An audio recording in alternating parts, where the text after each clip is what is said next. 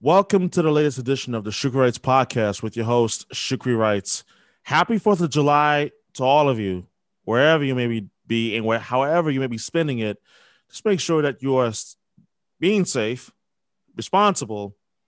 Don't be an idiot like anyone who may be out there deciding that, hey, it'd be a great idea to jump off a ledge of, a, of some sort of a launching pad into a lake somewhere in New England. But what, what do I know? But without further ado, my guest today is the co-host of the Gresh Keefe show on WEEI. And I have been a longtime fan of his, believe it or not, since he was with the Sports Hub. So Rich Keefe is here with me today on this podcast. Rich, what's going on, man? How's it going? Yes. Yeah, I, it's going great. Happy Fourth of July to you and everybody listening as well. And uh, thanks so much for having me, man. I appreciate it. I I cannot be more excited to have you on. And seriously, I I don't know what it is, but something about that mic that you have sounds it, good, right? It, sounds amazing. Like, yeah, good, oh, good. like oh my goodness, like, and then not to mention, and for those who are watching this, watching the podcast via um YouTube. I am very envious of the all the comics you got, like Justice League, Amazing Super, oh, Spider Man, and X Men. Like, take us back into how did you fall in love with comics? Yeah, so I am still a child, is as what you behind me. A man child, I should I should add. Correct. Correct. And it is. I mean, obviously, sports is a huge, huge lifelong passion of mine, but right there with it is all of this dork stuff, which is why I do the dork podcast. And so I got comic book stuff, video game stuff. I got these Funko Pops behind me. Like, I just, I love all this stuff like Marvel and DC and you know Star Wars. I am such a, a dork nerd for all that stuff, man. That I love talking about both, and I, and I, feel like I talk about it as passionately. Like I can I can argue Batman versus Iron Man as much as I could Jordan versus LeBron. Like it's the same kind of debate for me. That's awesome. So let me ask you this: in a battle for the survival of Earth, okay, who are you taking with you to battle? Are you taking um Iron Man or are you going to take with you Batman?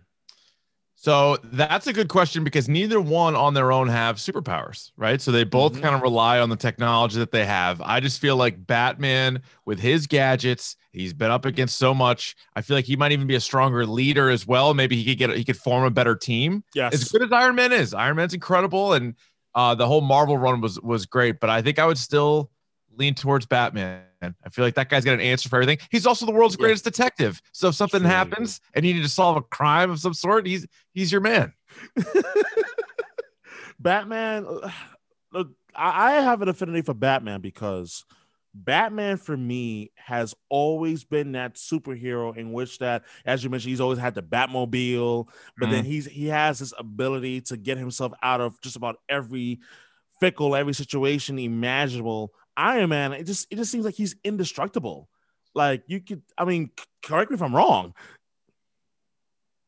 Well, yeah, I mean, I think the thing about both of them too is that they are similar in the sense that they're billionaires like they they just have so much money that they could throw at it. So neither one of them can fly on their own. Neither one of them have superhuman strength. Neither one of them have any of that. But they are just so beyond with the technology and like Iron Man suits and everything that he can do. It oh, is yeah. unlike oh, any, yeah. anybody else. So, but if you got him out of the suit, yeah, a regular guy, yeah, just a regular guy. probably wouldn't do all that well in a, in a regular fight, but uh, he's always in the suit and he always really. So you yeah. think he's, he's he's not as powerful without the suit? Oh, 100 percent not. 100% Come on. Yeah, he needs he's, he's, he's, he's as powerful, I think, with the suit. Iron Man? No, he needs the suit. Without the suit, it's just a regular guy. It's just you or me walking down the street. Same thing. I mean, I mean, I, okay, I get that that the helmet, the thing that he that he yeah. has, like you know, plays a big part of it, but but hey, listen, if you were to challenge either one of them to a, to a wing eating contest, mm. which one which one were you taking? I think I could probably beat them both in a wing eating contest. But you can't. I, think I, could. I couldn't. I don't think you can. Now, do you are you more of a, a quantity of wing or are you the this really spicy hot wing? I love I like I really love both, but gun okay. to the head, um, I'm gonna go with spicy. Okay, that's the challenge. Is spicy. That's a fun challenge. I am in on that. I like I like spicy. I like hot food. Same. But I'm not, I'm not somebody that says I could do any of them because I I've run into some certain sauces that are just like unedible. you, can't like you're like who's putting this on anything? It's not enjoyable. I like it when it's hot, but not when it's just you know gonna gonna mess you up for like a few days. Like that's not worth it. So wait, what sauces for you are like un- the untouchables, if you if you will? So there's there's certain places that you can go that they when when you go to a restaurant and they have like nine different sauces, right? They have like yeah. nine different hot wing like pla- there's like different like wing places you can go to, mm-hmm. and I feel like there's probably six or seven that are edible. Like the couple are like no heat, and then it kind of builds, and then there's like you know a four or five, but then there's some at the end, and they all call them different stuff too, like ah. soup side sauce or whatever. It's all these different ones. But I had one where I had, I remember I, I I got it to go, and I had to literally do the thing where you drink like a gallon of milk after because it was just it was so ah. insanely hot that it, was, it wasn't even enjoyable. It wasn't like, ooh, that's hot, but it was like, no, this is poison in my mouth. you know, the, the fact that you mentioned having the need to drink a gallon of milk reminds me of the infamous Ghost Chili, Ghost Chili Pepper Challenge from 2011. Right. Remember that? Mm-hmm. The whole thing that was like, well, let me just, I actually partook in it. How'd that go? Not well no. at all. Like, no. I thought I was the, the tough macho man. Like, man, this is nothing. Oh, this is not a big deal. I hit that first seed.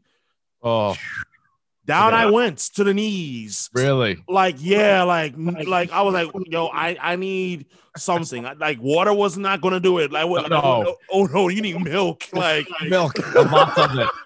It's your only hope. It's your only hope at that point. It was the only saving grace I had. Otherwise, otherwise that's why. I, you know, right. It's stuff like that where I know I say I like hot stuff, but I understand there's a limit. Like you can't go too far, or you're just gonna be like you said, you're gonna be you're down in the fetal position, and you're like, I thought you were enjoying some wings. You're like, no, I am now sick to my stomach and I need milk. Yeah, that's not fun. Not fun. Remember, um, I, am mad because I can't remember the name of the show, but there was a video that came out. I think it was either last, no, it was two years, it was two summers ago, with Idris Elba. He's trying these wings. Oh, hot ones. That's what. It, that's what. The name of the show was Hot Ones. Yeah, Hot yeah, Ones. Yeah. Yeah. yeah. That show, for some right. reason, it, it, captured my imagination. I'm like, you know what? That looks easy. But until I saw him get to that one flavor, right? He was like, "What the?" I'm like, man, if he can't handle it, like I don't know about me. nope, not, not going there. Like I'll be like, I, I respect, I respect your struggle with it over there. I'm not even gonna try it. Yeah. Uh, oh my goodness. But in the spirit of summertime topics, yes. What has surprised you the most about the 2021 Boston Red Sox? Aside from everything, uh, I I thought this was going to be a 500 team, and they're on pace for 100 wins. I mean, it is it's unbelievable what they've done. If I have to pick out anything, it'd be the rotation because I thought the rotation was going to be really weak. I didn't like a lot of the guys. They were also very injury prone. And the fact that Nick Pivetta, Martin Perez have been as good as they've been. Yeah. Nathan Eovaldi, yeah. I, I, never really doubted Eovaldi as being a good pitcher. It was just how many starts was he going to miss? I feel like the guy's hurt all the time. And he, he's been out there every single time. And even though Rodriguez has struggled and Richards has struggled as of late with all the sticky stuff and all that, those, those guys have been out there every day and they've been really, really good. In fact, there's been so many times where the lineup has let those guys down rather than the other way around. And so the fact that this uh, this five man rotation has been as good as they are, that that's probably the biggest surprise out of what has been a very surprising season for sure. Wow, I you know one of the things I talked about prior to the start of the season was the rotation. My assessment of the Red Sox going into the 2021 season was rotation. How are they going to fare? I never worried about the offense. My question no. was listen, how is Garrett Richards going to fare pitching in Boston? Because I look at two dynamics here his ability to pitch a whole season and the market that he pitches in. It matters. We, we should have learned from David Price. He could not handle the intensity and the pressure of pitching in Boston early in his Red Sox tenure. So I wonder if the same thing for Garrett, Garrett Richards was he going to be able to handle it well? And then the other part of it was the health of the health of um of Nathan Eovaldi. Eovaldi was a guy that even when he was with the Yankees, even when he was with the with the Marlins, he could throw 95, 96, 97 miles per hour. But the reality was is his arm going to fall off? Right. Uh, are we going to have to, you know, play the play the role of let's reattach the arm on a on a on an injured superhero? Like, and I say that I say that jokingly, but seriously, but the, there was question marks going into the 2021 season, and now you're about to get Chris Sale, who looked really good the other day, pitching to live batters at Fenway Park. What are your thoughts on the prospects of Chris Sale returning to the Red Sox and the impact he could potentially have? Yeah, Cora was so high on him, you know, and and Cora I feel like is usually pretty honest. Like I don't think he would go too far overboard. And uh my expectations are still pretty low. Like when he was dealing with the injuries, and even when he went down a couple years ago, I said, "Man, you got him. You have this long contract with Sale. I don't know if he'll ever be the same guy again, or even close to it. I didn't know what to expect. Even though he always says the right thing, he's always a guy who says, "Hey, I'll pitch out of the bullpen if you want. I'll do this. I'll do that." So I'm looking at him as sort of a bonus. Whatever he possibly gives them in the second half or in the playoffs is just a bonus. I'm not relying on it. I'm not doing the old, hey, this is their trade deadline deal. They got they got Chris Sale. I'm gonna yeah, say yeah. if he if he factors into the rotation, maybe he takes Garrett Richards' spot, maybe he takes somebody else's spot, then great. But I would also want to have another plan in place because that guy, the way he delivers the ball so violently and he's so tall, he's so thin. It's kind of amazing he's pitched as long as he has in his career already. And now coming off this major surgery, I'm still a little like wait and see mode with him. I agree because the the delivery that he brings is not an orthodox delivery at all. It's not the classic three quarters or over the top. Like this is a, this is a delivery that's just like let me just whiplash it and sling it to home plate. And it's like, whoa, buddy, hey, how are you going to be able to withstand pitching 200 major league innings? Like, and and my biggest critic criticism of the contract was directed at the fact that he had not pitched 200 innings in Boston since coming over from Chicago, from the White Sox, in that deal which which included Yoan Moncada. And I was right. He got injured late in that 2019 season, obviously missed all of last year, and now he's on track to return uh, for the 2021 season. But the other part of the team that I look at that has surprised me the most really has to be how well JD Martinez has rebounded after a putrid 2020 season. And I think that people are kind of taking it for granted in a sense of, well, we always knew that he could hit. But the my big thing was the videos was taken away, like his access to the um, to videos. We talk about major league um, players having routine and the importance of sticking to that routine. But to see him return back to 2019, even 2018 form has been a bit of a of a surprise for me. Is it fair to say that JD Martinez's return to form has been one of the key reasons as to why the Red Sox, as of now, have the best record in the American League. Yeah, and actually, I think it's a great point because I'm with you. I'm probably one of those people that did kind of take it for granted. Said, "Well, this guy was an All Star. He was a Triple Crown candidate, and he had a bad year, and he'll be back." But there, I don't know why I thought that. Like, there's no guarantee, and I think he he is more comfortable with Alex Cora. I think that's uh, maybe a, a something that we've noticed, right? Not only was there no, no video last year, but Cora wasn't there either. Mm-hmm. He even made kind of excuses, but also tried to explain it away. You remember going back to last year when they were trying to figure out how the season was going to go. Remember, they were all down yeah. spring training. Then they pulled the plug and they're like, well, we don't really know what we're going to do for a season. And Martinez even said, yeah, they kind of snuck up on me. Like, I didn't really know we were going to even have a season. Whereas this year, he just showed up much more locked in, much more prepared. Uh, but yeah, of course. I mean, if you have somebody like him with Bogaerts, and Devers, uh, Hunter Renfroe coming on, but like if you have those guys in the middle of your lineup, you're in every game. And that's the other crazy thing about this team is all the comeback wins. Yeah. Like all yeah. the they've been trailing in so many games and they have the ability to to get to you. And and yeah, Martinez has been been great. Like he he's just what he was in you know 20, 2018, 2019. It's been awesome to see. in terms of the lineup, one of the key aspects of this lineup that I felt at times this team lacked was a bona fide leadoff hitter. Now, recently, with right. the emergence of Kike Hernandez, it seems to be as if the Red Sox have found that guy that can be a consistent leadoff hitter. Do you think that Kike Hernandez will be able to hold on to that leadoff spot from now through the end of the regular season, or do you think the Red Sox and Chaim Bloom will look towards the trade market as we get closer to the July 31st trade deadline to look for a bona fide leadoff hitter?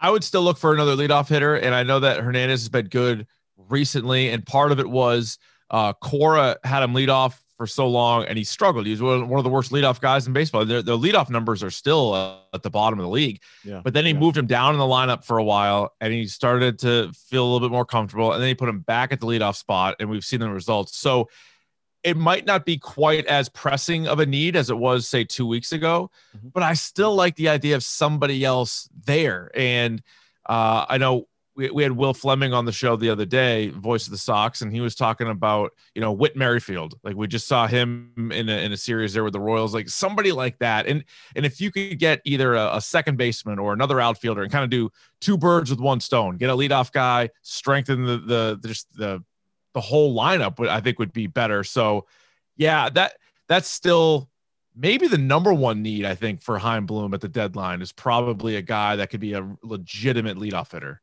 How surprised are you by the strong performance of the bullpen in the first half so far?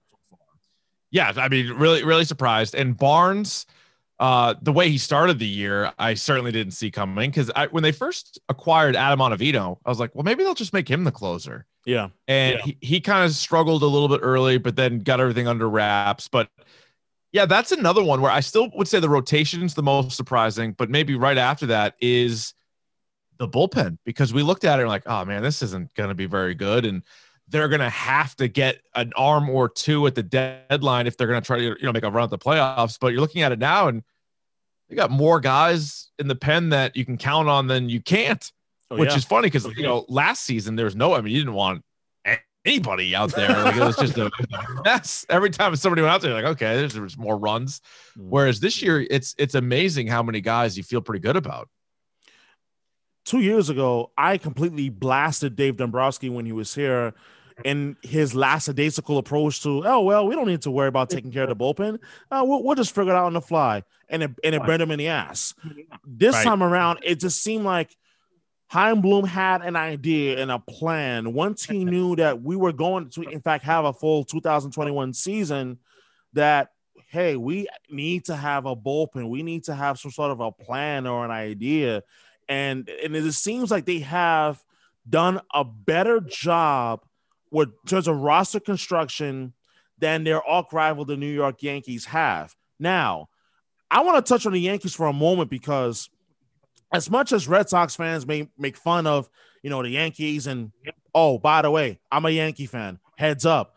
Um, so so um, but like if you're watching and you're listening to what Aaron Boone is saying to the New York media and the people who cover the team every day, does it appear to you that this is a man who just seems as if that he is losing control of this team and and any sort of prospect of anything drastic that could help spur a turnaround in New York for the Yankees this season because they're currently six and a half games out of the first place in the AL East. Oh, they're a mess, and I love it as a Red Sox fan, as a lifelong Red Sox fan. Absolutely I'm loving it. I just love it. Aaron Boone. I'm with you. It looks like he's lost it. Brian Cashman is just like clueless, and like when when he's done interviews, he's like, I don't know what to do. There's uh rumors or reports that should they trade Aaron Judge? Like they have lost their minds after obviously spending a ton of money on Gerrit Cole, spending yeah. a ton of money in other places, and then to be not only looking up at the Red Sox, but looking up on the looking up at the Rays, looking up at the Blue Jays, and just being a, a complete mess right now. That you you got to admit, if if the late George Steinbrenner was here, mm-hmm. I don't think Aaron mm-hmm. Boone or maybe even Brian Cashman are still in their current roles. I mean, I I think it's gone on long enough where he would probably make a major move with one or both of those guys. I have a I wholeheartedly agree, and I say this because being a native New Yorker and I lived through and witnessed George Steinbrenner at, at the height of his powers. There's no way that any baseball fan or anyone who who has followed the Yankees, whether you hate them or, or hate them or love them, and, and can admit and say that if George Steinbrenner was alive, that he would just sit back idly the way that his son Hal seems to be doing. He talked about earlier how, like, well, this, like, I'm angry, I'm frustrated, but I believe in Boone being the guy. Like, I mean, the other day, the Yankees blew a seven nothing lead against the Los Angeles Angels of Anaheim, in which they scored seven runs off uh-huh. Shohei Ohtani, the two-way sensation who was getting comparisons to Babe Ruth for God's sakes. And somehow, some way, they blew it in the ninth. Mm-hmm. And if that was not an indication of just how bad things have gone in New York with the Yankees, I don't know what is. Yeah, it's really it's pretty staggering to see where they're at. They're, you know, hovering around 500, which is where I thought the Red Sox would be. Like this is how wrong I was about the season. Yeah. You know, yeah. looking ahead, I thought maybe the Yankees would be in the so- spot the Sox are in, and and vice versa. Mm-hmm. But yeah, it's year four now for Aaron Boone, and you know, last year was kind of a weird year for everybody. I mean, they still got into the playoffs, but they got bounced in the, what the the the, the division series. Yeah. Mm-hmm. So I mean, it hasn't. It certainly hasn't been all bad with Boone, but it just seems like they are now kind of really sputtering and you got Giancarlo Stanton and that insane contract for the rest of time it feels like. They're never going to be able to move by the way cuz no team's no. going to want to trade for that contract. No, no chance. And then I, I I don't know about Gerrit Cole. Like I'm, cu- I'm curious from a Yankee fan perspective, do you, what do you think he's going to be the rest of this contract? That back end of that contract scares me, and I'm going to tell you why. Because no pitcher who goes past the age of 32, 33 remains mm. the same as they were ages 29 through 32 of their contract. Right. The most recent example in terms of the big contract picture who performance did start to decline was CC Sabathia with the um, with the Yankees. I mean, you think think about it. Look at the numbers between 2009 and 2012. He mm-hmm. was without question one of the top three or four pitchers in the American League during during that time. But after the 2012 season, his numbers began to go down, and a lot of it had to had to do with age, injury, and as well as as we all know now, the alcoholism that he was dealing with at the time as well. But that's neither here or there. But as far as Gerrit Cole con- oh, is concerned, I'm worried because I'm right. wondering in three to four years, is he still going to be the guy that can still throw 97 to 98, no spider tack. Is he still going to be able to have command of his breaking pitches and all? Is he going to still be that same guy? I honestly don't think he will be. Well, he's so important to you guys too because you look yeah. at the uh the rotation over there and it just falls off a cliff after him. Like you got Gerrit Cole, and then you're like, gee, like who else do you really who else do you really like? I mean, what's Montgomery got? Like his ERA is in the low fours, low, low fours, yeah, yeah and like it just nobody really jumps out, and that's why I think we focused here in Boston so much on the Red Sox rotation and yeah, saying, yeah. "Oh man, Rodriguez better bounce back." They have all these health concerns, all this, all that. The truth is, if you start to look at the other teams, maybe every team besides the Dodgers, and say, what is their rotation really made up of? Then even if you have a guy or two that you like, nobody really likes their third or fourth starter, and nobody exactly. likes their fifth starter. And so the fact that the Red Sox two, three, four, five guys have all kind of overachieved, and then all the Yankee two, three, four, five guys have all been worse. That's that's why you're here. That's where you're at. Yeah, exactly. Remember the guy from 2017 with the infamous thumbs down? Like that's me right now. I mean, not not as not as much gray hair as you could tell, but I mean, what do I know?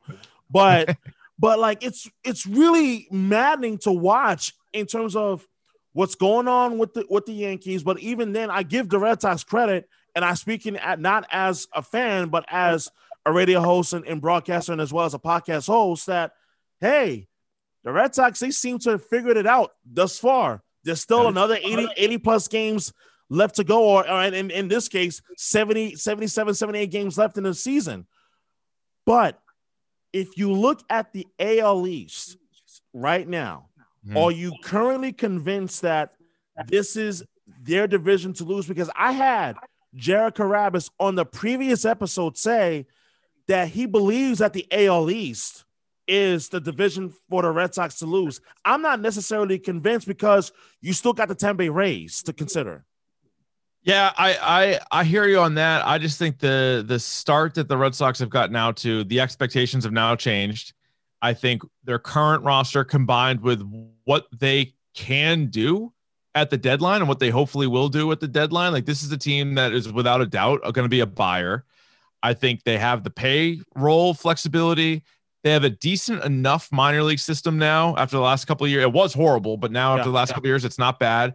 So they can make some trades. And I just look at Tampa and, you know, when Tyler Glasnow goes down, that rotation turns into a mess and they got to go with openers and they got to do with all this other stuff. So even though they've overachieved, they had that crazy long winning streak, but they still couldn't put the Red Sox away. And in mm-hmm. fact, they're still trailing them by three and a half. So I would have to agree with Carrabis. Like if you're just talking about the division, I at this point now would be upset, disappointed, all that if the Red Sox didn't win the division. Now, once you get out, out of there, once you're talking about the Astros and the A's and things like that, it's a different story. But just for the division between Toronto, New York, and and Tampa, nah, the Red Sox should should win it now.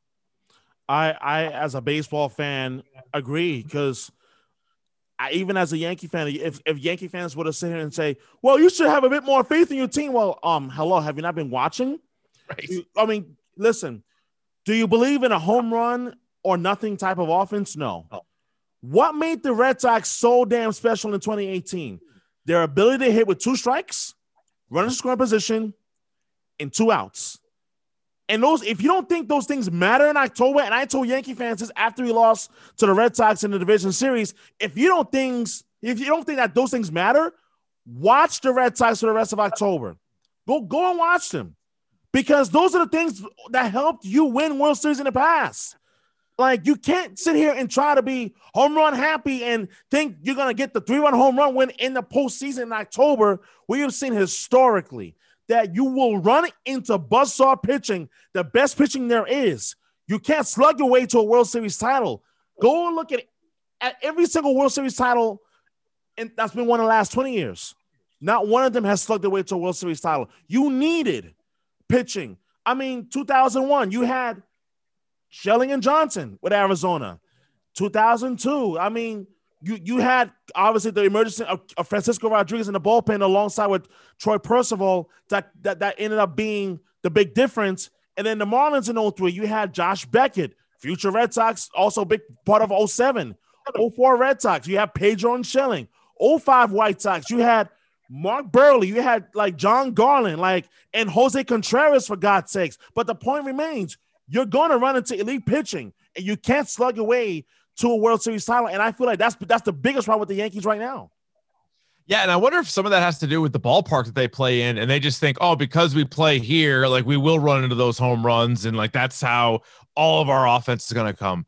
But I'm with you. Like, yeah, you can get the timely hits, like you know David Ortiz uh, they had a career of it. You know, Ortiz and Manny were huge for the first couple of World Series, and then Ortiz was a monster in that in that 13 playoff run. Mm-hmm. But you're right, the pitching. I mean, how many times did Madison Bumgarner just go lights out for the Giants? It was just such a weapon, or Verlander, or any of these guys were just so dominant that you needed at least a couple of those guys, and all those power arms in the pen. Like that mm-hmm. ends up being mm-hmm. really important. Like look at some of the teams that have won it recently and how deep they can go in the pen. Like their starter can go six, and then they got three great arms to go, you know, seven, eight, nine, and it just and close it down. So yeah, it's nice to have a good offense. Don't get me wrong, but you got to find you got to win games in other ways. Clearly, absolutely, absolutely, and I and I wholeheartedly agree. Now, speaking of winning games in other ways, I am absolutely concerned about the direction of the Boston Celtics because listen, I I like the hiring of Ime Udoka as a new head coach of the Boston Celtics. But what worries me the most is the culture that's currently there. To me, the biggest criticism that I've had of the Boston Celtics is that they don't know what it takes to win. It's, and I was saying this last summer that they seem to have gotten complacent with getting to the Eastern Conference Finals three out of the last four years. And in a season in which everything has gone wrong, but don't sit here and try to sell me that, well, we got to the playoffs. Like, now everything went well. Well, no, everything went wrong in terms of locker room chemistry, on court chemistry. For God's sakes, you had Mike Gorman literally go off on on on Toucher and Rich at, at one point before the All Star game. What does that tell you? So, I, my question to you is if there are two aspects of the Boston Celtics that you look at this offseason and you're Brad Stevens, what are those the top two priorities that you're looking to change in terms of the organization and as well in terms of his mindset in terms of pursuing battle number 18? Well, I think they need to first and foremost figure out is Tatum and Brown gonna work together? Is this is this worth another shot? And I think the answer probably should be yes, even though I think we all we all love a big change. We all say, all right, this, this change will make the fix. But you have two guys 25 years old or younger mm-hmm. that were both all stars. Tatum should have been all NBA, and they're both they're both taking steps forward. There's not any team in the history of the league that had two 23, 24 year old guys carry them to a title. It just doesn't happen. Like you need to be a little bit older. You need to be in the league a little bit longer.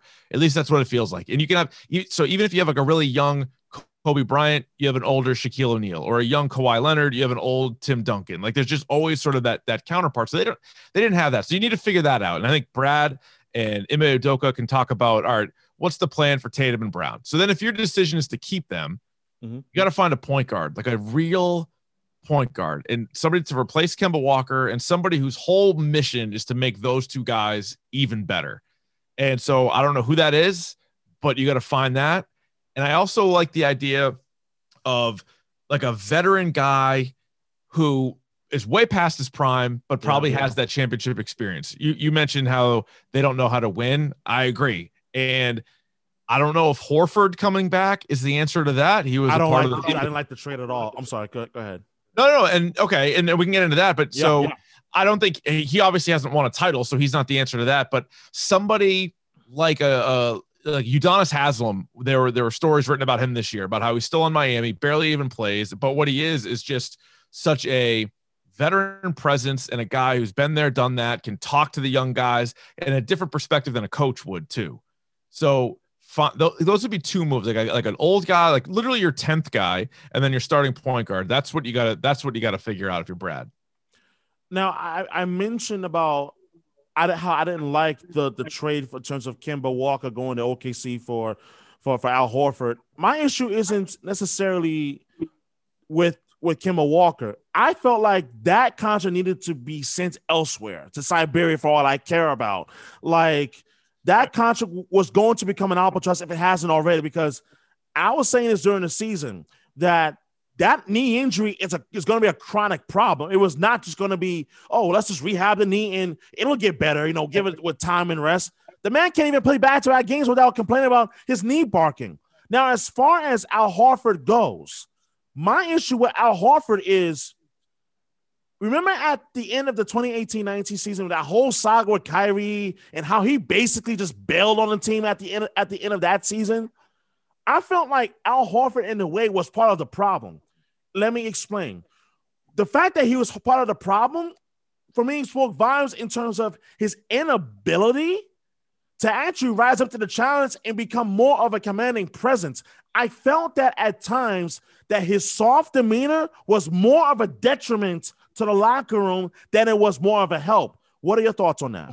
Yeah, I think the whole idea when you hear people referred to as a quiet leader, you're like, all right, I think you're just kind of trying to throw a compliment at somebody who may not actually be a leader. Like the whole, mm-hmm. the whole, oh, well, you just kind of follow their lead. It's like, well, some players will follow the lead, others won't. And then if he's not saying anything or he's just so quiet, or you're right, in that situation where, all right, he's probably thinking, all right, maybe Kyrie's the leader, maybe whatever, I'll just do my own thing. And then you have this locker room explosion, and then you're still doing your own thing. All right, not great. So I I don't love the move in the sense that I don't think he's going to be a captain or like this great, you know, guy that could figure out Tatum and Brown. I just think on the court, Mm-hmm. He's somebody that mm-hmm. doesn't need shots. He'll play defense and he's a good passing big man. So I think on the court, he's a good fit. That's why I liked it because Kemba's not going to play back to back nights. Kemba, the last two years, hasn't been able to finish the playoffs. Kemba's just not reliable. Whereas Horford at least plays. He's still got something left in the tank. And I think it's a good on court fit. But that's why you probably need that other player who's a leader type thing. And that's why I also like the change in head coach. I think, you know, Brad's voice wasn't really being heard in there anymore. So bring somebody else in, a guy who's a former player, uh, a guy who's also, you know, young, but he's been on a bunch of different coaching staffs. He's experienced the league. Like, I think, I think that's all a positive thing. I wonder in terms of Brad Stevens, I want to talk about Brad Stevens for a moment because I really thought about this when this all unfolded that Brad Stevens was going to take over for Danny Ainge, that he was supposedly retiring. Although there are rumors right now that he may be in consideration for the Utah front office job and so forth. But I wonder if Brad Stevens, or with Brad Stevens moving to the front office, I begin to wonder okay, if he wasn't able to reach the guys while he was on the bench how much more effective can he be in terms of constructing a roster? And with that also being said, do you believe that Brad Stevens is the right fit as president of basketball operations for the Boston Celtics? Because my my honest opinion, I said the answer was no, and it was only because lack of experience. And to me, that absolutely matters. There's a difference yeah. between. I'm sorry. Go ahead. No, I, I was just going to agree with you. I don't. I don't know why he got the job. Oh, actually, I, I think I might. I think he's still under contract. Yeah. They probably didn't want him to coach anymore. And I wouldn't be surprised if he was a little bit burnt out from coaching these guys, not being able to break through. Like getting getting pretty far, but not nearly far enough for what we're expecting. And mm-hmm. I think mm-hmm. he was ready to do something different, but he just signed that massive extension. Five so they're like, all right, well, at least this guy knows the knows the team. He gets along with the owners and all that stuff. So that might have been the easy thing. I don't think he's going to be here for the long haul. I think he does this job for a year or two and then he's coaching in college. So that's another reason why I wouldn't have given him the job because I don't think he's really going to be here for the long haul. Like Danny Ainge was just here forever, especially in NBA years. This guy was yeah, here forever. Yeah. And now you're handing it to Brad, who I really don't think will be here all that long. The one kind of positive spin I'd put on Stevens getting the job is there may have been things that he wanted done for the roster he was coaching that Danny didn't do. Mm and maybe it was just, the the guy had the job for two days and he trades Kemba Walker. that was pretty telling. You think it he like Kemba? It really yeah. was. I was like, wow, that's that's fast. Tell me how you really feel. And then did you catch his comments in the press too? Like, well, I really, really like Kemba. I I mean, I, I have a lot. I'm like, come on. Are you blowing smoke up his ass because you yeah. just traded him like not even 90 minutes into having a job as a president of, of, of basketball operations? This is this what we're doing? like, and then the other part of it that bothered me was do you think that the Celtics have an organization problem in terms of promoting within instead of thinking outside the box by going outside of the organization and getting someone who knows a thing or two about roster construction in the NBA and being able to put together a winning culture, especially in a market like Boston, where they still consider themselves to be the blue bloods of the NBA? Yeah, I, I I don't really understand why they didn't have a bigger search and and try to do something else. Again, that's why I go back to the whole contract thing. Like they just yeah. didn't want to pay him yeah. to do nothing. And at the very least, I think you would have had a great case had they just promoted, you know, Jay Larranaga or something like if they just took an assistant and were like, hey, we're just moving everybody up one. I'd be like, what? So at least they, at the very least, they went out and got who many people think is the best assistant coach in the NBA, and they went and got him, and they, they did a full search on that one. It sounds like they're going to let him pick some of the staff that's going to be with him and all that stuff. So that part's good. Yeah, the Brad the Brad hire was the most puzzling thing of all. It was like, all right, Danny Ainge is gone. like, okay, he had a health scare a couple years ago. He'd had the job a while. I get it. Brad's not the coach anymore. He's also been the coach for a while, and this was one of the worst years he's had. But oh, wait a minute, Brad's taking over for Danny. Like that was that was the most confusing thing of it all. Like, do you think that Danny Ainge was fired and that the Celtics did not have the PR balls to say, well, we're going to let you go. And instead, we're just to dress it up differently so that it can at least look good. Say, hey, we want to thank you. You've done tremendous things for um, for, for, for the for the organization and, and so forth. You know, you were gift wrapped 2008. Let's be honest, Kevin McHale did you a massive favor. That's the only reason why you won the title in, in 2008. And I and I and I say that lovingly, but let's call a spade a spade. Yeah, I I was on the air when the news came out, and I remember we just we were like, my first reaction was, all right, did he did these guys get fired or did they quit? Mm-hmm. Because it, it had to be one or the other. And then they're trying to spin it. No, you know, uh, Danny, Danny's retiring and, and Brad wants to be the president of basketball operations. So like they both actually they both made their decisions. And I'm like, I don't think we'll really know the answer for another year or 2 mm-hmm. So if Danny Ainge is running the Utah Jazz in a year, and if Brad Stevens is the head coach of Indiana or Duke or something, I think we'll know that they were both probably told to no longer have their jobs. Oh, but oh, but if Danny stays retired, then you kind of have to take him at his word for it, right? Like if he if he really doesn't coach or uh, run another basketball team, then okay, maybe maybe he did retire. The Brad thing, I'm still not sure sure about. I think they probably thought, all right, we're keeping Tatum, we're keeping Brown, we need a new voice in there, but Brad, we like you and we'll we're paying you, so we'll have you we'll have you do this job instead. Oh uh, man, like this the whole situation with with Brad Stevens and Danny Ainge like really blew a gasket in, in my mind. Like, yeah, like, like even just talking about it, it was like, wait a minute, let me get this right.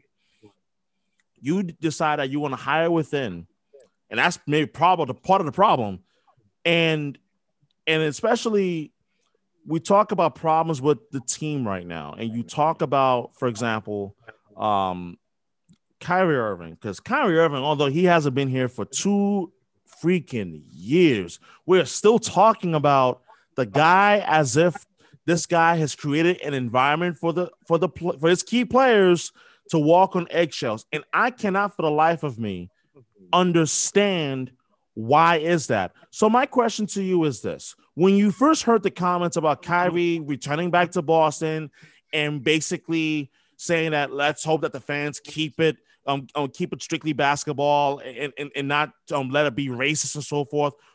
What were some of the things that you begun to think about, or what were some of your feelings about that particular statement, especially as it pertains to Boston?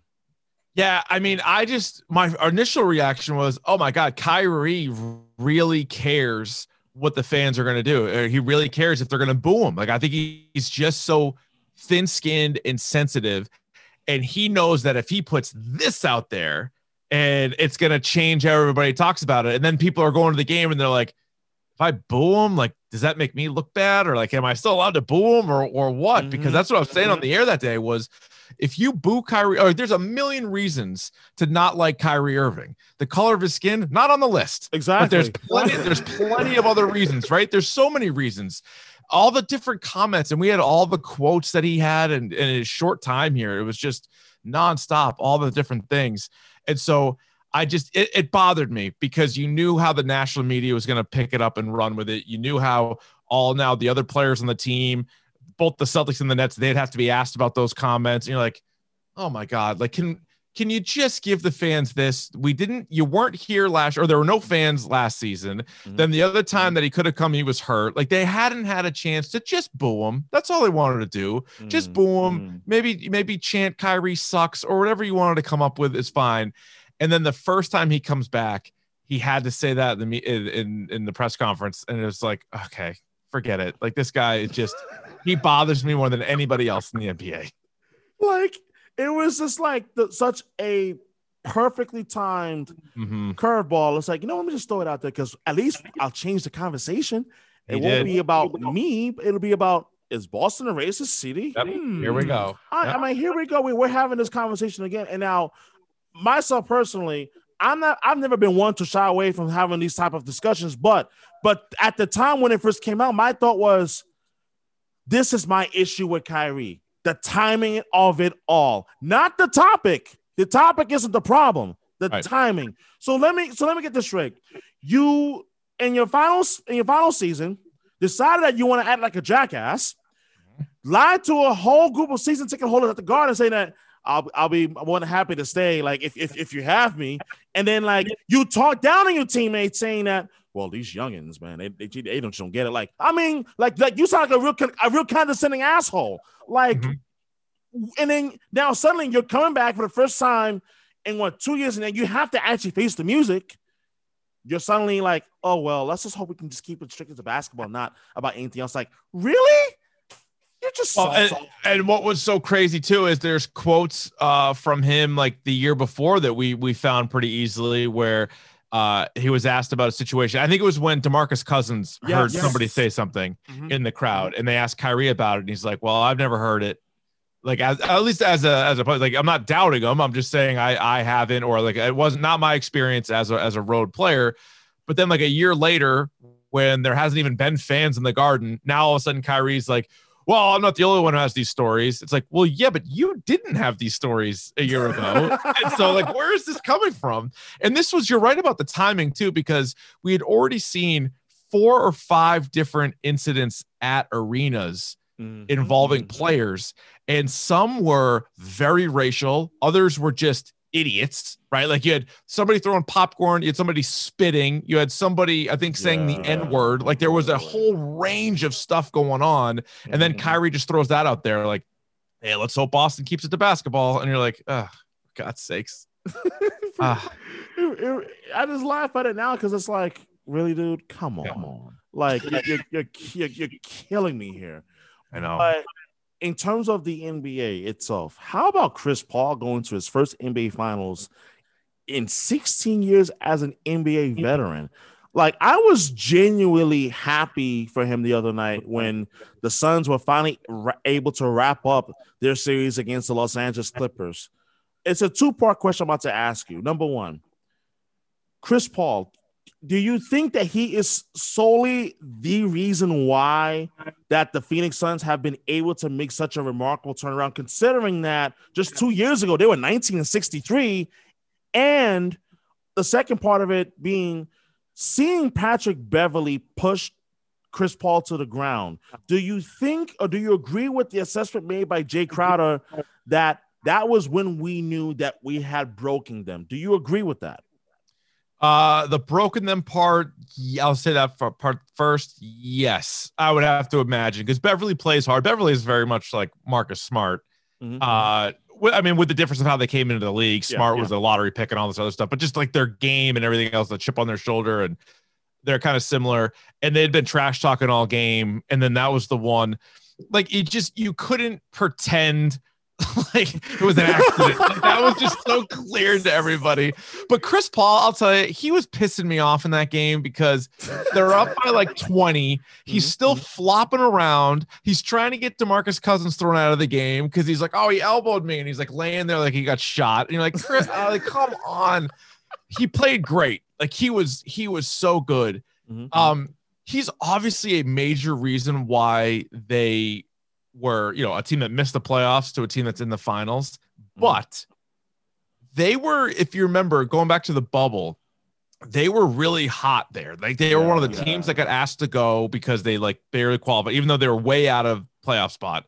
They got in there. They didn't lose the game but they were still so far out that they didn't qualify. Devin Booker has gotten better every year. DeAndre Ayton has gotten better every year. Mm-hmm. The roster construction is pretty good. Chris Paul certainly pushed him over the top. They also played the Clippers without Kawhi Leonard for a bunch of those games. Like there's just been so many injuries in the all the play, West and the East. There's been so many mm-hmm. injuries, but yeah, finally breaking through a guy who's never even been in the conference finals, let alone the NBA finals, and Chris Paul and so everything just sort of kind of lining up for them this year. But yeah, now he's now he's going to win the whole thing though, because otherwise he's still going to be on that list of you know great players that have never won. In terms of great players that have never won, I mean, there's I mean the NBA is is such a hit or miss league now in terms of you could try to create a super team, but there's there's no guarantees that'll actually work. I mean, with all the respect to the Brooklyn Nets, right? They're they're they're, they're in that category. The only guys uh, in terms of the big three that have won something was Kyrie and KD, but KD did it did it in the most cowardly way, I would say. I mean, you yeah. went, you literally left a team that that you look. I mean, goodness grief, You yeah, because I I am I'm not a fan of LeBron. Like I, I don't like LeBron, but mm-hmm. LeBron, Wade, and Bosh grouped together. And so they all went in there. And and Wade had won a title before, but it was years earlier, and yeah. it was with Shaq, and Shaq was gone. Whereas Kevin Durant literally did the can't beat them, join them thing. Exactly. They, they, blew that big series lead to the to the Warriors, who had already won without him. Yep, they had the yep. best record in the history of the NBA regular season without him. And then he joins up. They win two titles. They would have won three had he not gotten hurt. And then he decides to leave. And what's hilarious is in one of the stories, there's a, a, a book. We interviewed the author. He he followed around the Nets and talked to the Nets all about the last couple seasons and like the forming of that super team and one of the notes in there about Kevin Durant is he apparently didn't like all the attention that Steph Curry got. He thought Steph Curry got too much attention in Golden State. And he also didn't know if the team was going to be able to get a whole lot better because he didn't, he wasn't sure if Steve Kerr could uh, keep Draymond Green in line.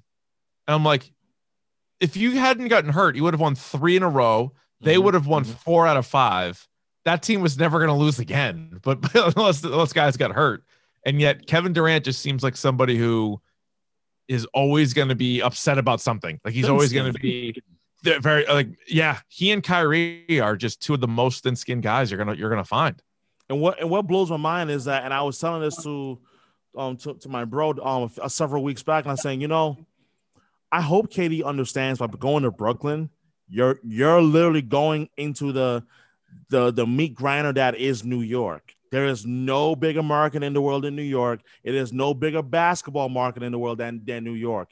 So if you don't produce, you're going to hear it. But the amazing part is it wasn't his fault that Brooklyn didn't advance. It, it wasn't. It was it was just injuries and and just bad timing because he single handedly lift. I mean, carried the, the net the Nets in games game six and seven.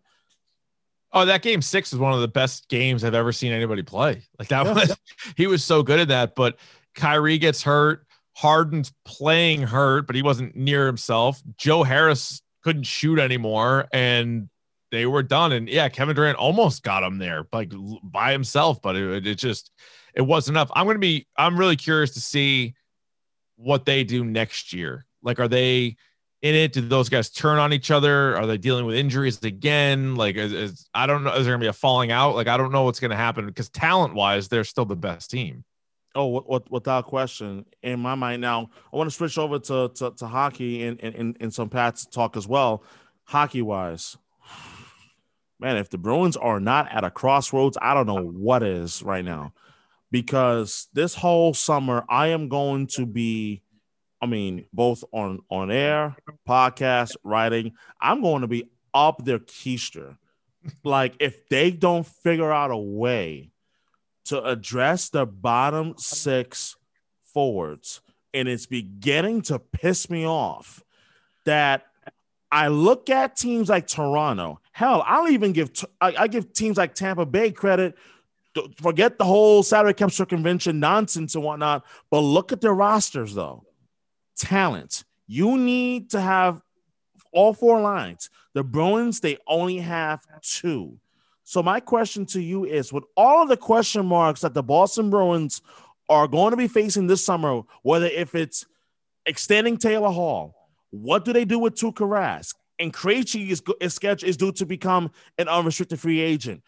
What do you see the Bruins doing in terms of trying to upgrade this roster for the 2021 2022 season while taking into account that they have the expansion draft coming up in terms of the Seattle Kraken.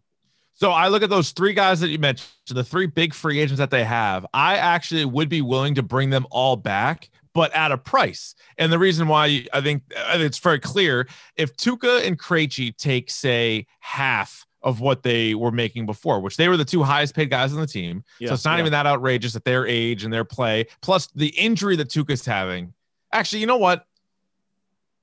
That so, because Tuukka's not going to be ready for such a long time, you might just have to rip the band-aid off of that one.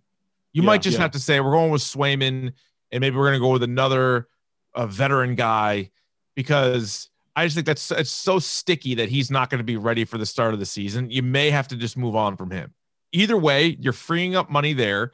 You're going to free up money with Krejci either taking a pay cut or leaving. And then I think you can get Taylor Hall back at not an outrageous. Uh, Ryan Nugent Hopkins just signed for 5.125 million a year, which is which is like why?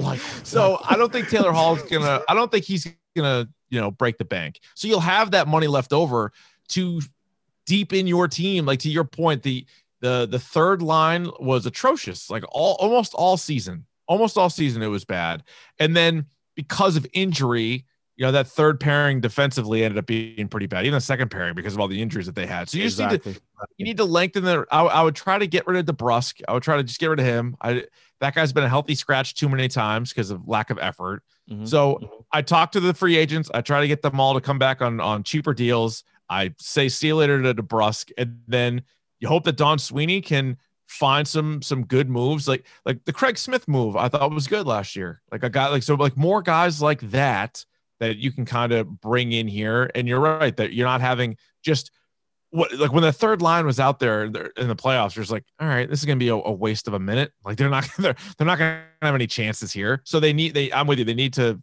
try to strengthen the whole roster. I I wholeheartedly agree. And one of the things that that stands out to me is you know people talk about the injuries on the blue line, which I agree. Losing Brandon Carlo was a big, big um, series changing moment against the Islanders, and then also um, taking into account that Matt Grzelcyk. I mean, Matt Grzelcyk at times was not as effective as as many people w- uh, would think, and I think that part of the issue for the Bruins is that outside of McAvoy, who is clearly the number one defenseman and has arrived now that he's finished the top five in the Norris Trophy on um, voting, I look at the Bruins and I say, what are you going to do to to, to bring in an extra defenseman, especially a, a left-handed shot defenseman that can play alongside McAvoy? Because next two three years, I don't think I don't even think Grzelcyk is the guy now. To be honest with you. Yeah, he he may not be. He had such a bad last game, so I just I have such a bad taste from that performance mm-hmm. alone. Because I always thought the last couple of years, I thought you couldn't, you can't have Grzelcyk and Krug. I'm okay with like, and not that they played together, but just my point is like you. It seemed like you always had a small defenseman on the ice, mm-hmm. and then so when they didn't sign Krug, I'm like, all right, as long as you have the other five guys are all pretty big, and now Grizzly can play on the power play, and you put him with McAvoy. And I thought for the most part he was okay, but you're right, he just was was such a letdown. And that's another thing you're seeing in the in the Cup final is just sort of the defenseman on on those like they don't have the little tiny guy, like they don't they don't mm. that guy's not there, and so the game the game isn't insanely physical, but it's also not all finesse by any means either. Like we've seen in some of those series that you need to be able to throw your weight around a bit. And if Grizzly can't do that, they got to find somebody who can, or at the very least, kind of move him down a little bit and don't have him on that that top defensive pair anymore. I never viewed him as a top pairing defenseman. Period. I mean, call me crazy. Even when, even when they let go Zdeno Chara, let him walk and go sign with the Washington Capitals last December, my thought was Grzelcyk is not a top pairing defenseman. He's maybe a, he's maybe a second pairing at best. And the fact yeah. that he moved him up to play with McAvoy was like, ah, I, I listen. I know they played they played together at BU, true story, but hmm. it's like, huh? Yeah. So you'll put a guy who's six one, a right-handed shot defenseman, with a guy who's another Torey Krug-esque type of defenseman, and it's like, okay, at some point this is going to break down at some at some point in terms of physicality, size, mm-hmm. and to me, I think the Bruins are at a point where they have to make like some gutsy decisions along that blue line. Now, speaking of gutsy decisions, the Patriots, mm-hmm. they better pray that Cam Newton actually works because I made a video on Twitter the other day that went viral. That has last time I checked, I think it was approaching fifty thousand views. I kid you not. And it, I basically said, listen, in response to Cam Newton's videos and so forth, my thing was, listen, the videos are cute, but I don't give a damn about the videos. I care more about can you perform on the field?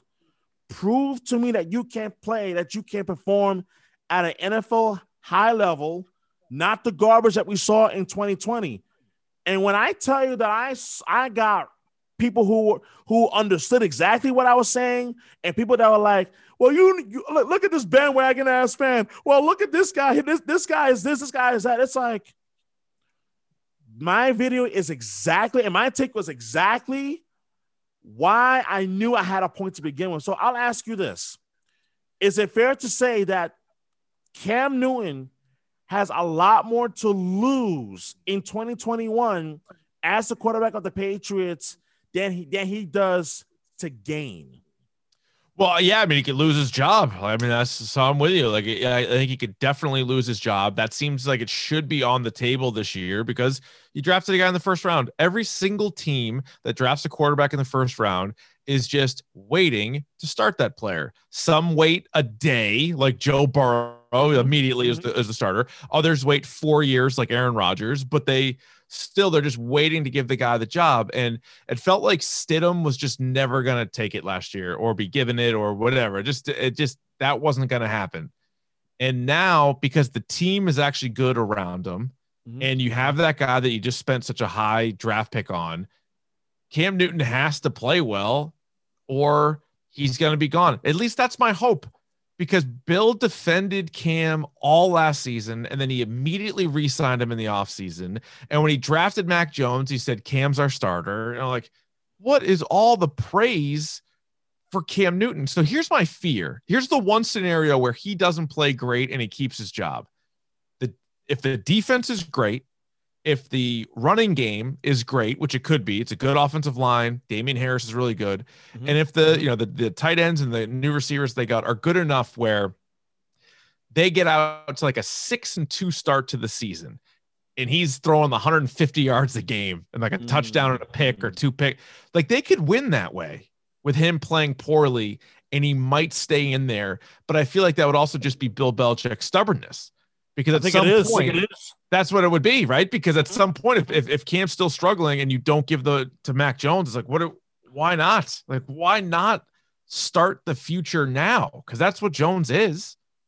So I'm, yeah, I'm with you. He he definitely should be at a place where he could lose his job. But it felt like at times last year, the only person in New England that thought he should have the job still was Bill, was the guy, the mm-hmm. one guy making that call.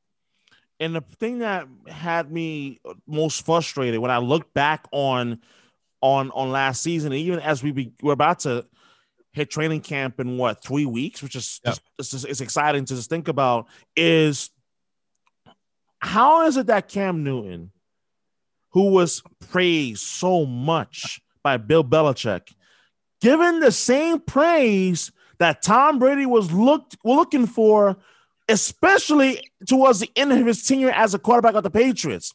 And I think that I brought up, and and I I'm glad I didn't make a video about this on Twitter because I have a funny feeling that if I did, not only would this video go viral, but the vitriol that I've been receiving will be even worse. So let me get this straight. A quarterback who we all saw regress in 2020, excuses and all. I mean, listen, I'm I feel bad that he that he had COVID. He came down with COVID you know, at, at towards like early part of October, I get that fine. I mean, I can't really, I never had COVID, thankfully. But, but goodness, why are you so fast to praise Cam Newton when you wouldn't even pass gas in the direction of Tom Brady, for God's sakes? Like, am I crazy or something? You're not crazy. And I, in fact, I think they're related. And I guess I would even spin it on you. And I would say, how often did Tom Brady speak positively of Belichick, whereas Cam Newton has only talked positively about almost, almost to the point where he felt, I feel like he was kissing ass. Maybe. I that's one way of probably uh, calling it, but he was doing these different podcasts. He does these different interviews, and he loves Bill. Bill's cool. Bill's this. Bill's all that. And so I think uh, you're getting that same kind of response from from Belichick. And I'm like, all right, is that just the honeymoon phase or what? But that was all season. And then he brought him right back. He brought him right back, and Cam signed for peanuts. And you're like, what? What is this? I, I flipped the day it happened. I flipped. Oh my god. Yeah, I, I, am with you. And I'm just like, what are? The, but the way it was going is one of the few things I've been right about. I was like, uh, the, the season. I'm like, Cam's coming back. And everybody's looking at me like, you're nuts. You're nuts. I'm like, he's coming back. I go, what's what else? What's their other plan going to be? They weren't gonna. They weren't gonna spend. Right. Exactly. And that that made my point even stronger. Stidham. Correct. Stidham, because I was like, all you Stidham lovers out there, Stidham's gonna be the starter next year. You moron. If that was the case, then why was he pulled from the Kansas City game? Why was he not put in at the end of the season when the Patriots had nothing to play for? Like it blew my mind the logic of some of these Patriot fans. Like goodness, if if you're watching the games and you're looking for small telltale signs that maybe it's time to put in the to put in the backup, but you got nothing from Stidham, what the hell would make you think that he would be the guy in 2021. So when the day came that he got resigned, I flipped. And my reason for being so upset on the day that he was resigned was so this tells me that Bill, you don't really have a plan.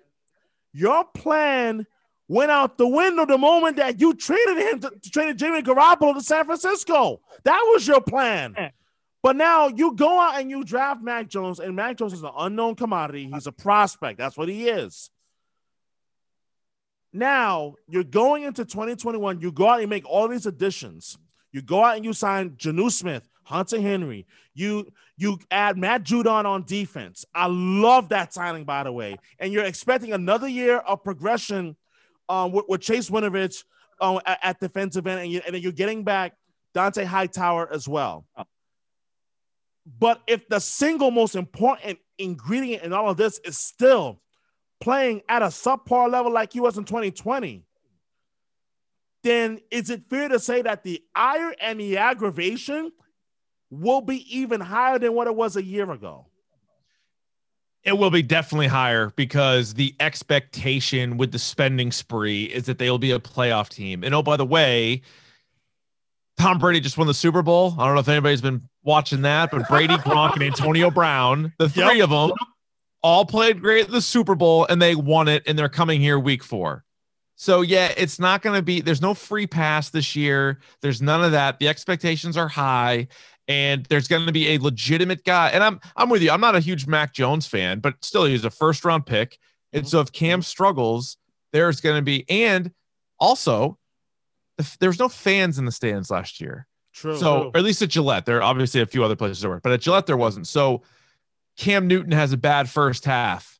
He didn't get booed off the field. Like it never happened, and he never. And I, I don't think the booing would necessarily affect Bill Belichick. I don't think he gives a rat's ass about it. Exactly. But if all the Kraft, if Robert and Jonathan Kraft keep hearing the offense get booed, the offense get booed, they're like, what, what are we doing here? Like we drafted this guy in the first round. Like, what is the problem? And I think that could be pretty pretty fascinating. Uh, just to see how that whole dynamic plays out, and you know, can Cam keep his job, and and how how quick will the fans turn on him this year? I think the fans returning is going to be one of the big storylines um, for the Patriots in terms of you were able to avoid the the vitriol. And since when did Bill Bill Belichick give a rat's ass about the fans? But I do believe that, especially knowing that you got away with one year without Brady. He go all he does is win the seventh Super Bowl. No big deal. Ooh. Like, I mean, and now here you are. You you go out and you spend, which you admitted, which and I say you, I mean Robert Kraft admitted that it was because we didn't draft well. Oh. Mm-hmm. So now this season, more than any other season, the drafting I think is going to be under the microscope even more than yeah. it has been in the last few years. Is that a fair and accurate assessment to make? Yeah, I think I think this draft class, but also I think the last two draft classes, because now, you know, Bill's always said that year one to year two jump is the biggest you'll see in the NFL. So even if last year you were saying that, hey, the draft class has been pretty bad, I don't think you were writing off last year's, right? So the, uh, mm-hmm. the big thing in minicamp mm-hmm. was like, oh, Josh Uche looks really good. All right, maybe he does. And so if he plays really well, that'll make Bill's draft recent drafts look a little bit better too. But if he doesn't, like there's really, I think you can look at uh, the 2021, 2020, and even 2019. Look at those drafts this year. Mm-hmm. And if you have a few guys that, that are playing really well, then okay, maybe kind of you back off a little bit of the Bill, the GM takes that everybody has. But if, the, but if not, we all have them. I mean, come on. Oh yeah.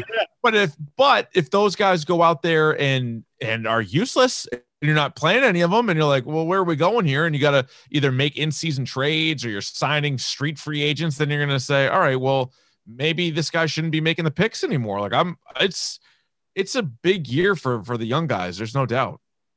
No no question. I think this upcoming fall could has the makings of being a really big fall um for for boston sports. And one of the things that I do wonder, and, and this is more geared towards you, not in terms of the local teams. What I've noticed is a paradigm shift, especially when it comes to the way that the local sports radio scene covers the team. Is it fair to say that that like after coming off what had been a dominant 20 year stretch, unlike anything that we've ever seen um, in, in, any city across the country. That we're entering an age in which that championship expectations are beginning to be more tempered based on the most recent performances by the Celtics, the Bruins, and as well as the as well as the um, the Patriots, Patriots, Bruins, and the Celtics as well. Yeah, I think. Well, let's take the Patriots first. Like, I think when Tom Brady wasn't there, nobody thought they were going to win the Super Bowl. But for a 20 year run, or I guess, well, like 19 year run, yeah, you thought they were going to win the Super Bowl every year, or at least you thought that they had a chance to, right? Not that you would bet on it every single year, but you're like, this is going to be a team that's in the mix, like every single time.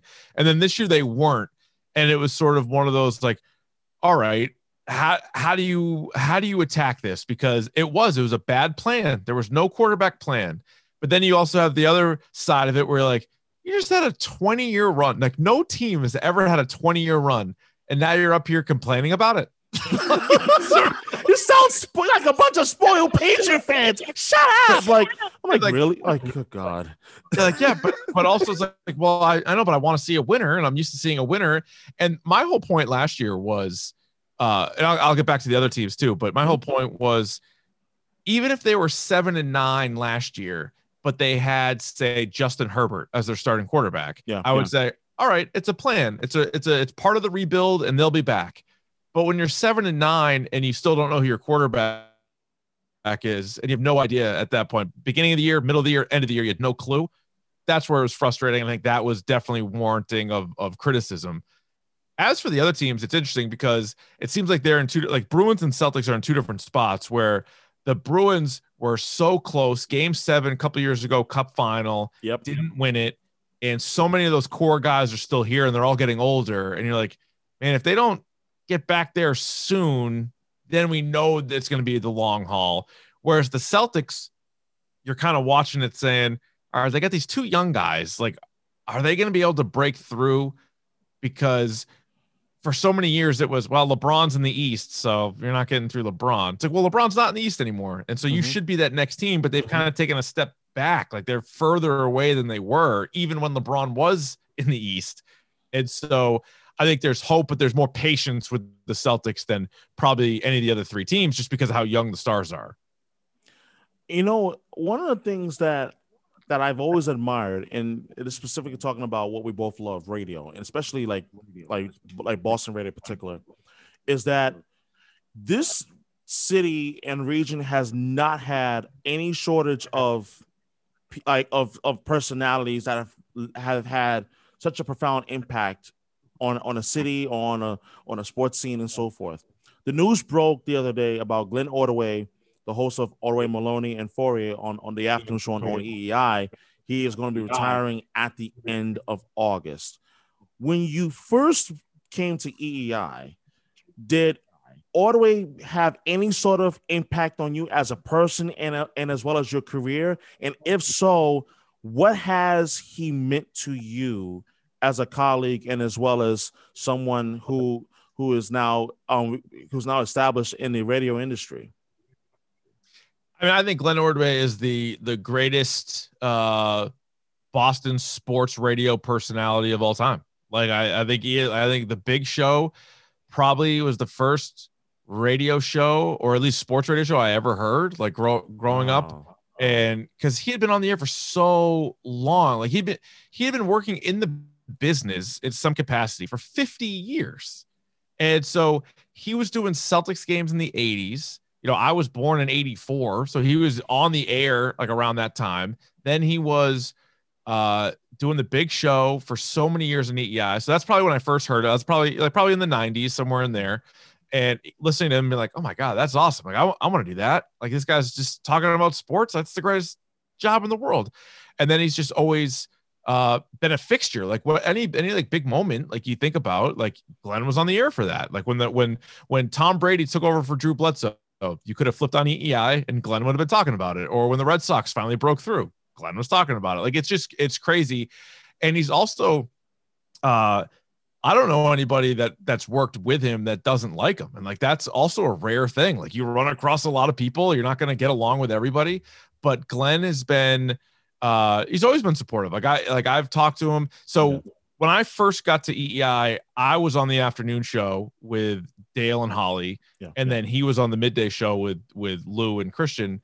But he was just super nice, like right away, like super nice guy. He has a strong love for the NBA, just like myself. So every time I'd catch him in the hallway, we would always be talking about NBA game, like the the double header on TNT the night before, asking about the Kings game. Like that guy had stories. Like he he has a million stories, and I don't know if he'll write a book, but I just hope he finds a way. Maybe it's a podcast or something to get some of those great like Boston sports radio stories out of him because he can talk. He's got a he's got a million stories, but he's always just been he's been super helpful. Like I, I the the station's gonna miss him, but like he's had an incredible career. Talk about Ordway, who ha- who's been an absolute legend in in Boston. Another person who I'm going to um, ask about now is someone that you worked with directly for what five years before he mm-hmm. retired, mm-hmm. and that is the one and only Dale Arnold. Um, and when you first arrived and you began working with him and Michael Holley on the afternoon show, like tell me about some of the experiences working with uh, with, with, Dale and some of the lessons that you've that you've learned from him along the way up until his retirement. Yeah, uh, again, Dale's similar to Glenn in the in the sense that I grew up listening to both of them. You know, and, and at that point, like you know, I remember listening to uh, I guess Dale and Holley was more like 2005. It was like Dale and Neumy prior to that, but like mm. Dale was always a staple of the midday show. Glenn was always a staple of the afternoon show. And even though Dale worked with different people, Glenn worked with different people, they were just always on the station. Like they were just so synonymous with Boston sports radio. Like they just always were. You think about that chunk of the day from 10 to 6, one of those guys was on the air forever. Yeah. And but it was yeah. interesting because Dale was working with Michael, and then he was working with uh, Jerry Thornton from Barstool, and then Jerry left, and then I came in, and I was just kind of interested on how we wanted that dynamic to work. And I'm like, you know, do you guys want a third guy? Like, how how is this going to play out? But no, they both welcomed me in, and I thought it was good. Like, I thought we were able to kind of, for having never done a show before with those guys, and just being like thrown onto the air with them. Like, there's no like it's not like a basketball team where you can like practice or you know like you're breaking mm-hmm. down film or like we didn't do like any off air shows or anything. We just sort of jumped right on and and went. And uh no, it was good. And like, like Dale was was really helpful. Like we did like the Super Bowl trips together, and you know, uh, what did we go to like three different Super Bowls together? Wow. And just the guy's a, a pros pro as far as uh you know, just hitting all the checkpoints in, in radio. You're a radio host too, just like all the stuff that you have to have to do, like to prepare for a show and all that other stuff. Like they were good at it, and you just sort of it seeps into you, right? Like the longer you work with those guys, the more you just kind of naturally pick up from them. So no, it was great. I mean, I'll, I'll, always be a, a fond memory in my career working directly with Dale and then working sort of indirectly with with Glenn. I got a couple of more questions um, left to, to ask. Tell me about your journey. Like, how did you first discover your love for radio? And I and I know you just talked about like your earliest influences, like Glenn Ordway and Dale on Dale Arnold.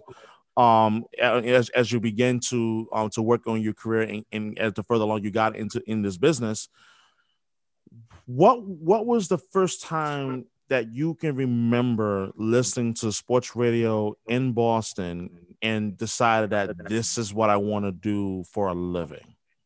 See, I don't know if there was one moment like that because I also wasn't just a fan of the of you know say WEEI.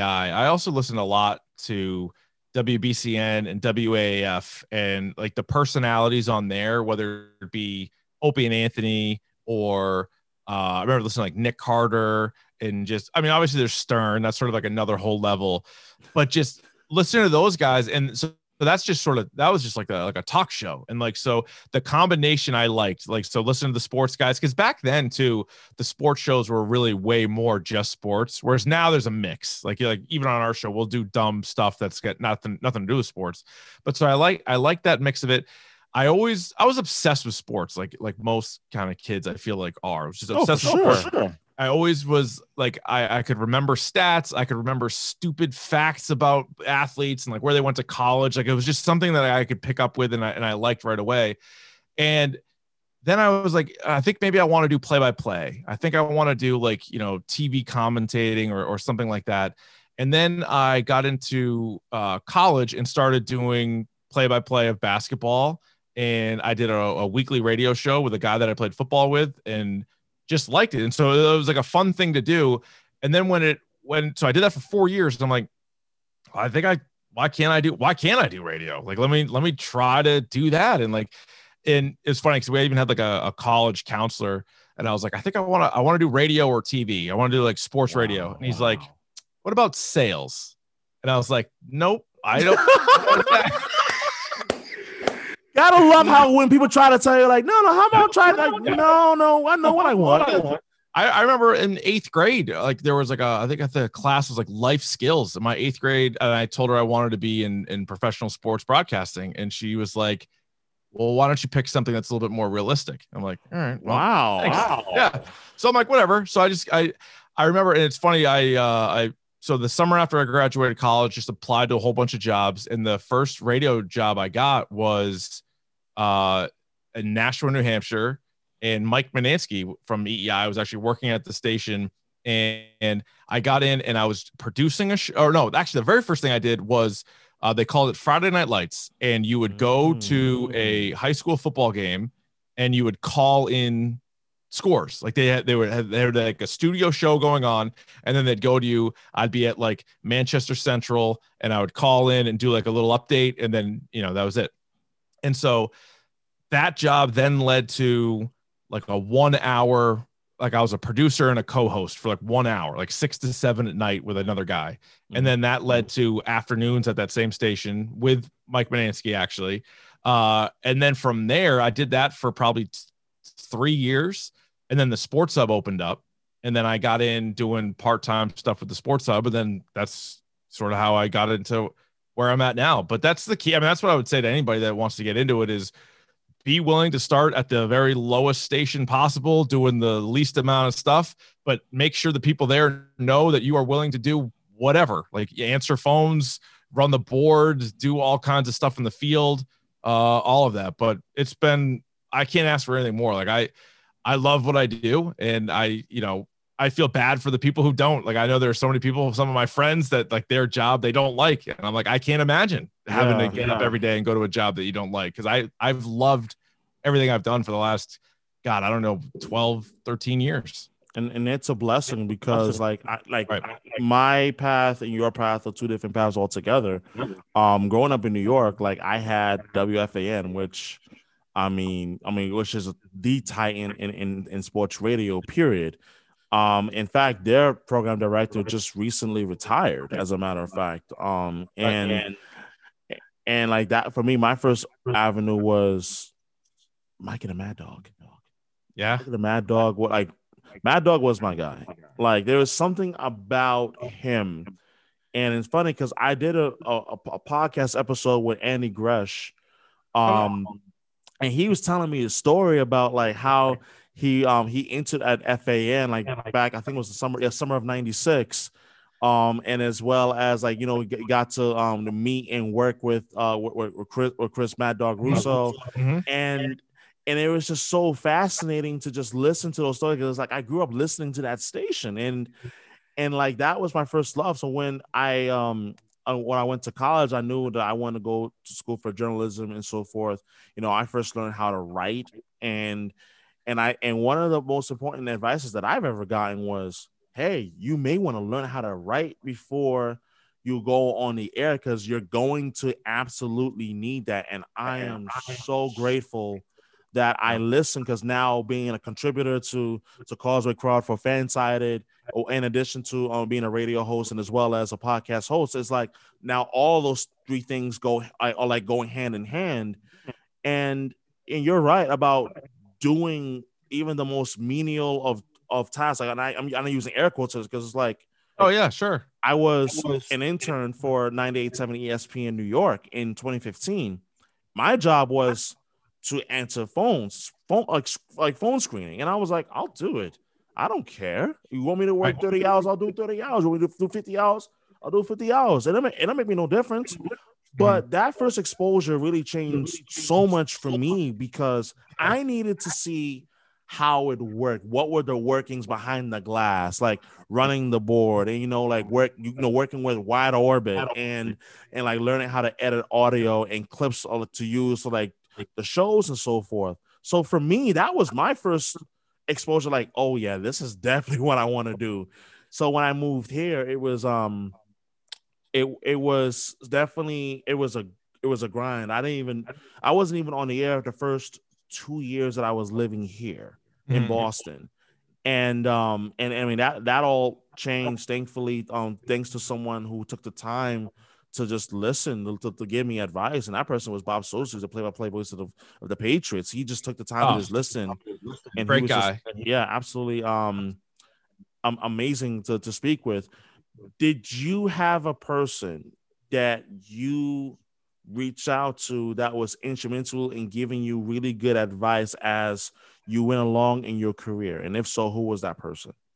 Well, I'll tell you what. I mean, Mike Mutnansky really was uh, pretty important in my career because, and I, I've even told him this. Like when he he, so he was the studio host for that Friday Night Light show, and so he would go out there, and we only had a couple of minutes on air. Like each person, I would have a couple minutes on air, and I mm-hmm. remember he mm-hmm. asked me a couple of like follow up questions after I was given my report, which helped get my personality out a little bit more you know so it separated me from mm. just being like ah it's seven to three like talk to you later like he he stopped me asked me a couple of other like questions and then it allowed me to go from there and kind of stand out in my opinion i guess from that group in order to sort of get on the air more and he was one of those big guys at the time too because he was working in nashua but also doing part-time stuff at eei and just saying you know for a while you kind of always have to say yes you know they need you to work seven straight days or 15 straight days or whatever, yep, you're to do it. They need you to do a double shift. Yep, you're to do it. Like all this stuff you need to do. And then the next thing you know, that who they turn to a time job. Oh, this guy, this guy, he's been here. He's always, he's very reliable and things like that. So, yeah, he was definitely one of the guys early on because I saw somebody who was at a small station who was also able to go to a big station and at that time where exactly where I wanted to go and he was doing it and I'm like all right this is this is possible like it was that was uh, reassuring absolutely and last question I'll ask you um if as you look ahead to the fall and even into the winter what type of changes do you foresee coming to the Boston landscape and do you think it will have any sort of impact on how like Boston Sports Radio covers those stories and headlines for the local teams? Well, I mean, I think you're gonna hopefully get a playoff run with the Red Sox, mm-hmm. right after after what happened last year, where they were uh, abysmal, and hopefully you'll get a, a turnaround. Maybe Chris Sale will be a part of it, so I think that'll be promising. But I, I really think it's gonna come down to what the Patriots do. Like it's still the Patriots are the most popular team by far out of the four. So it, it's what are they going to do? What is that? I, I still think the Tom Brady return to Gillette is going to be the biggest story. What the month leading up to it, and maybe even depending on what happens, the month after. Like that Absolutely. is that's going to be the, the most watched regular season game, I think, ever nationally, let alone locally. Like that's just going to be such a monster game. And then yeah, you sprinkle in Gronk and Antonio Brown, but just Tom Brady versus Bill Belichick. We're gonna come at that from every possible angle. Everybody like there's not gonna be a take left from Belichick versus Brady, and I I can't wait. Like you can't talk about it soon enough. Like I mean, hell, maybe tomorrow we'll lead our show with it. But I think there's just gonna be there's gonna be so much of that. That's gonna be such a great great story. Absolutely. I already got that game circled on my calendar for the game to watch of the season of all 256 NFL regular season games. That's my number one. Uh, Rich Keefe, co-host of Gresh and Keefe on WEEI. my man. Thank you immensely so much for taking the time out to come on the podcast. And I absolutely enjoyed speaking with you and, and picking your brain about Boston sports and as well as radio in itself. And I really enjoyed my t- conversation with you. Hey, no problem. Uh, anytime. Absolutely.